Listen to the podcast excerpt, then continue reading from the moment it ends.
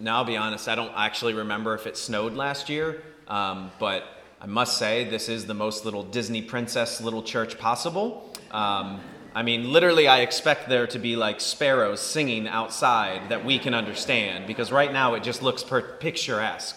So, anyway, that's where my mind was this morning. Um, so, confidence. Let's talk about that as I meagerly enter into this homily. To be confident is a great gift, is it not? And to be loved is an even greater gift because it fills you with confidence, does it not? It is the greatest of all gifts to be confident because you know you are loved. Now, the Lord tells us that perfect love casts out all fear. So, if we find ourselves living with fear or anxiety, we should realize it for what it is the reality that we do not yet love the Lord perfectly. The anxiety or fear that we feel is directly correlated to our lack of trust that the Lord actually wants us to be completely joyful. This is what the gospel tells us in John chapter 15 that we would be completely joyful. That we would be completely joyful because we are completely loved. One can feel empowered, confident, unabashed when they are confidently loved. But what is the problem that we as humans face? The problem is that most of the time, we don't think we deserve that love. We are ready to disqualify ourselves right away. We will come up with excuses as to why we are an impostor, why we couldn't be good enough, why we simply couldn't possibly be given such responsibility as being loved, and that we couldn't handle it. This is not some malady that is particular to our generation or time period either. The Lord has been using the unexpected and the unqualified for thousands of years. He calls Abraham at the age of 80 and fills his head with fanciful tales of greatness. He continues with Isaac and Jacob, whose lives are wrought with scandal and imprisonment. Moses comes along and is blessed, but unconfident. He tries to tell the Lord to choose his brother Aaron as the mouthpiece to Pharaoh, because Moses has a stutter and therefore simply cannot lead a nation. The Lord continues to choose people that are constantly causing problems and confounding the rulers and leaders of the people because they have strayed away from the Lord's perfect plan and his commandments. Finally, he enacts his plan for salvation, and he does so through a beautiful but seemingly inconsequential young woman. So, this idea that we can self disqualify ourselves from his love or from helping his plan is ridiculous, for he has been picking the unqualified for the entirety of salvation history. The only person ever to actually be qualified was Jesus, and even his detractors felt that he wasn't qualified because they knew who his father was. Is this not the son of Joseph the carpenter, they ask? Does this not disqualify him from being a competent authority? It does not, for he is the Lord he comes from a natural family in a supernatural way.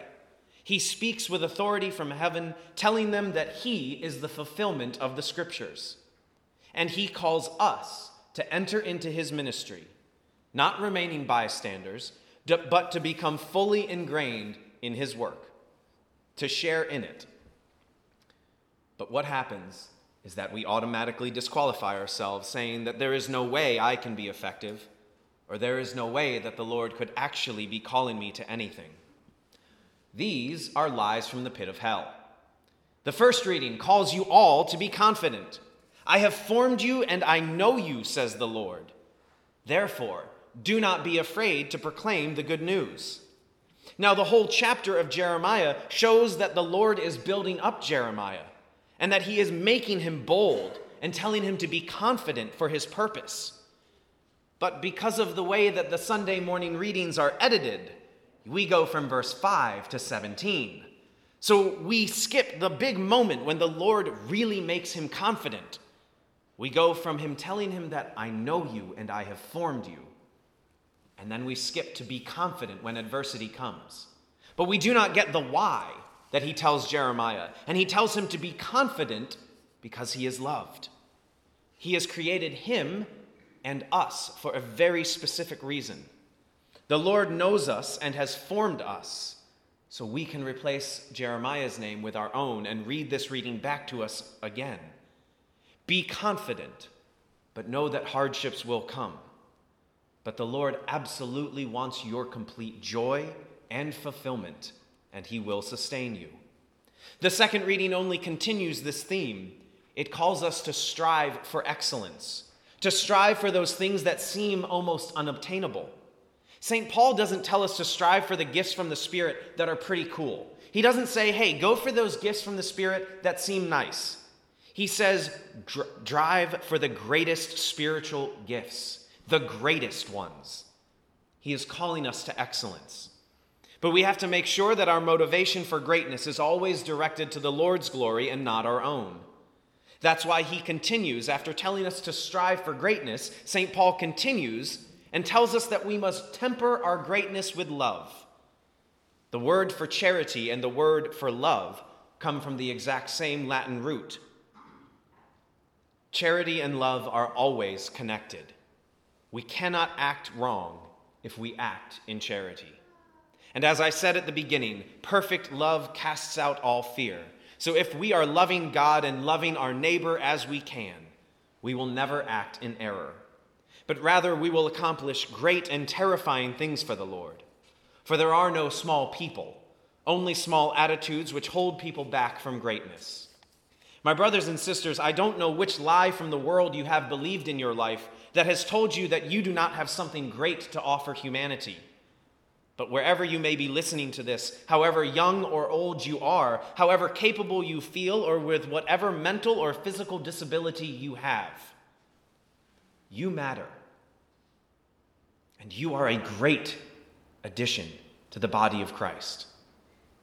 You are called to greatness in this life because the Lord has formed you and He knows you and He loves you. To be confident is a great gift. To be confident because you are loved is the greatest gift.